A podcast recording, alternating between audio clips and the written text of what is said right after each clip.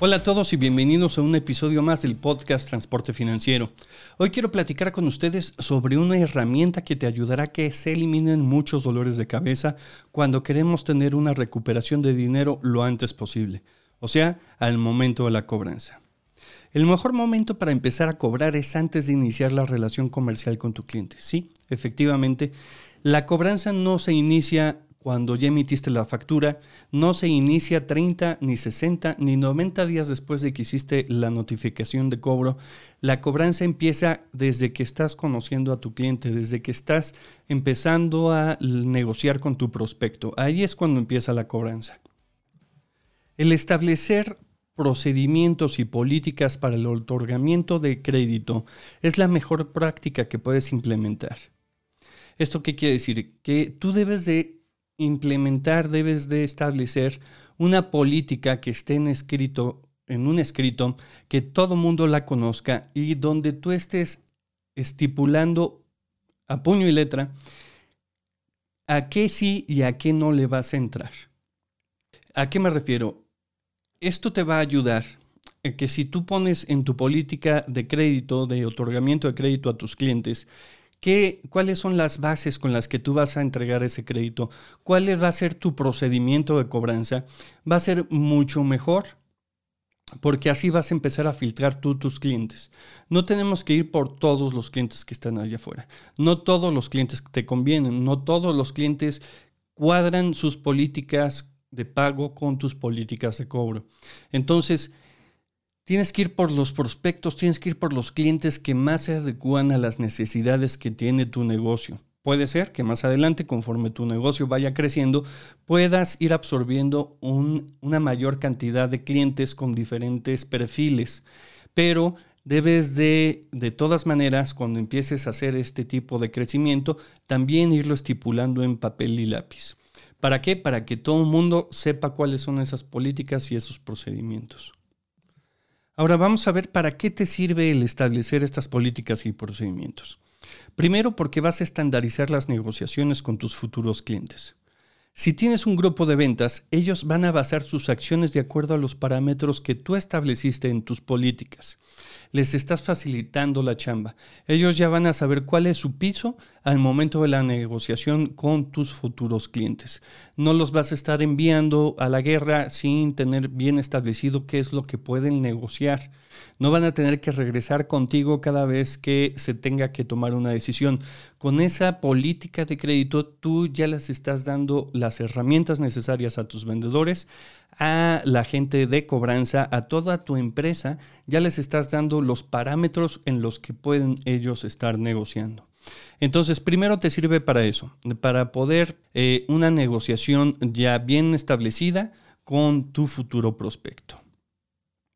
Segundo, conocerás mucho mejor a tu cliente, vas a obtener información sobre su capacidad de pago y sobre su calidad como deudor. Mucha información la puedes encontrar en el mismo Internet parte de ella te la va a tener que dar tu propio cliente. Si es un buen deudor, estoy seguro de que no tendrá ningún tipo de problema en entregártela. De esta forma ya vas a tener mucha información desde un inicio antes de empezar a gastar un peso. ¿Qué es la información que le puedes pedir a tu cliente? Bueno, tú ya le tienes que pedir información para facturar, como es su RFC, como es eh, el comprobante de domicilio, toda esa documentación que debes de estar juntando, porque tú debes de tener un archivo con toda la documentación legal de tus clientes, primero para facturar, para saber a quién le vas a facturar, y segundo, pues para cualquier cuestión legal. Entonces, tú debes de crear un archivo con toda esa información de tus prospectos, de tus clientes. Como es el acta constitutiva, debes de saber quién tiene los poderes, quién puede firmarte un pagaré, quién puede firmar el contrato de servicio que tú estás proporcionando con ellos. También la información que ellos te deben de proporcionar y que es básica es la consulta de buró de crédito. Si un cliente, un prospecto tuyo tiene un buen buró de crédito, no va a dudar en entregarte su consulta de buró. Si es un cliente que va a tener ciertas cuestiones en su buro de crédito, ten por seguro de que no te la va a presentar o te va a poner muchos peros. ¿De qué te va a servir el tú ver el buro de crédito? Por supuesto, no vas a ayudarle a la cobranza a algún banco alguna arrendadora o algún otro proveedor, simplemente lo que quieres observar es cómo está pagando sus deudas a otras personas, porque así como está comportándose para pagar con otras personas, se va a comportar contigo. Entonces es muy importante pedir esta documentación.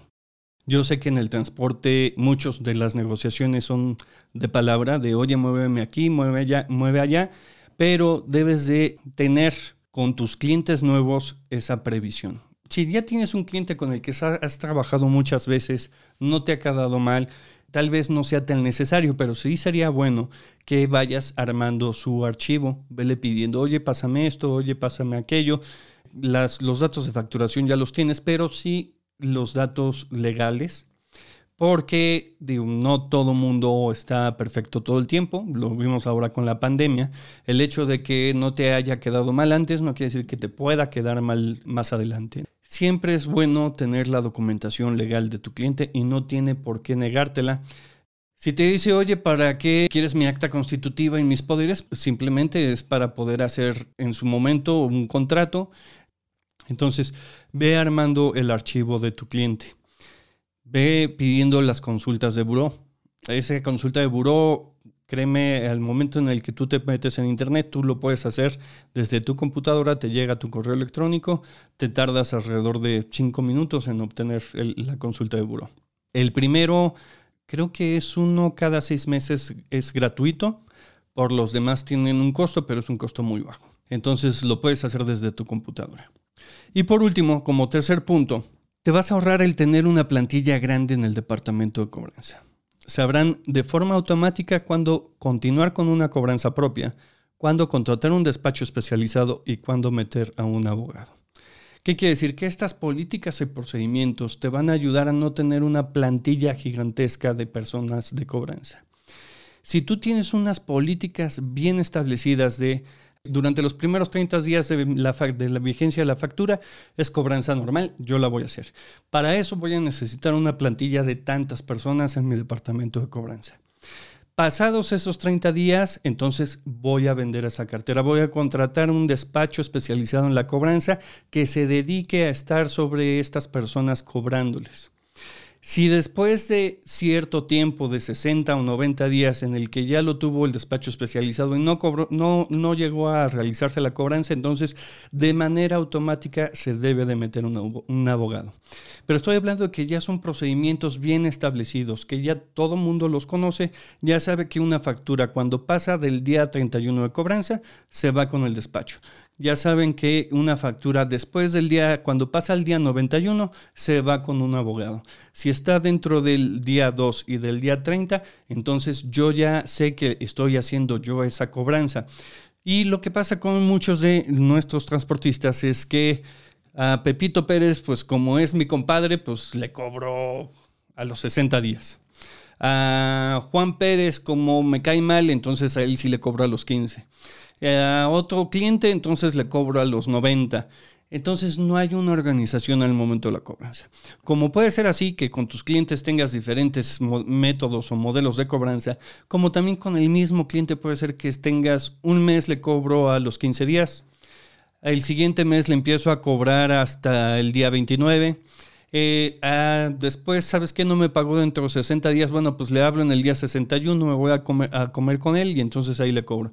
No hay un procedimiento establecido. Entonces, ¿qué es lo que sucede con ese mismo cliente? Que pues no tiene él tampoco una certeza de cuándo le vas a estar llamando. Este también es por beneficio de tu cliente. Él va a saber que si al día 31 no está pagando, entonces ya no le vas a hablar tú, sino que le va a dar un despacho. Estos, estos tiempos que te estoy mencionando los estoy poniendo como ejemplo. Pero tú puedes establecer ya sea 30, 45, 60, 65. El chiste es que tú establezcas tu procedimiento de cobranza. Si tú tienes bien establecido todo esto, entonces tu departamento de cobranza no te va a generar tantos gastos. No vas a tener una cartera vencida tan grande porque ya habrás estudiado, ya habrás conocido a tu cliente y pues bueno, esto te ayudará en primero a recoger el dinero con anticipación lo más rápido posible y en segundo, tener bien estructurada tu tarea de cobranza. Pues bueno, esto ha sido todo por el episodio de hoy. Espero les sirva y lo pongan en práctica. Muchísimas gracias y nos escuchamos pronto.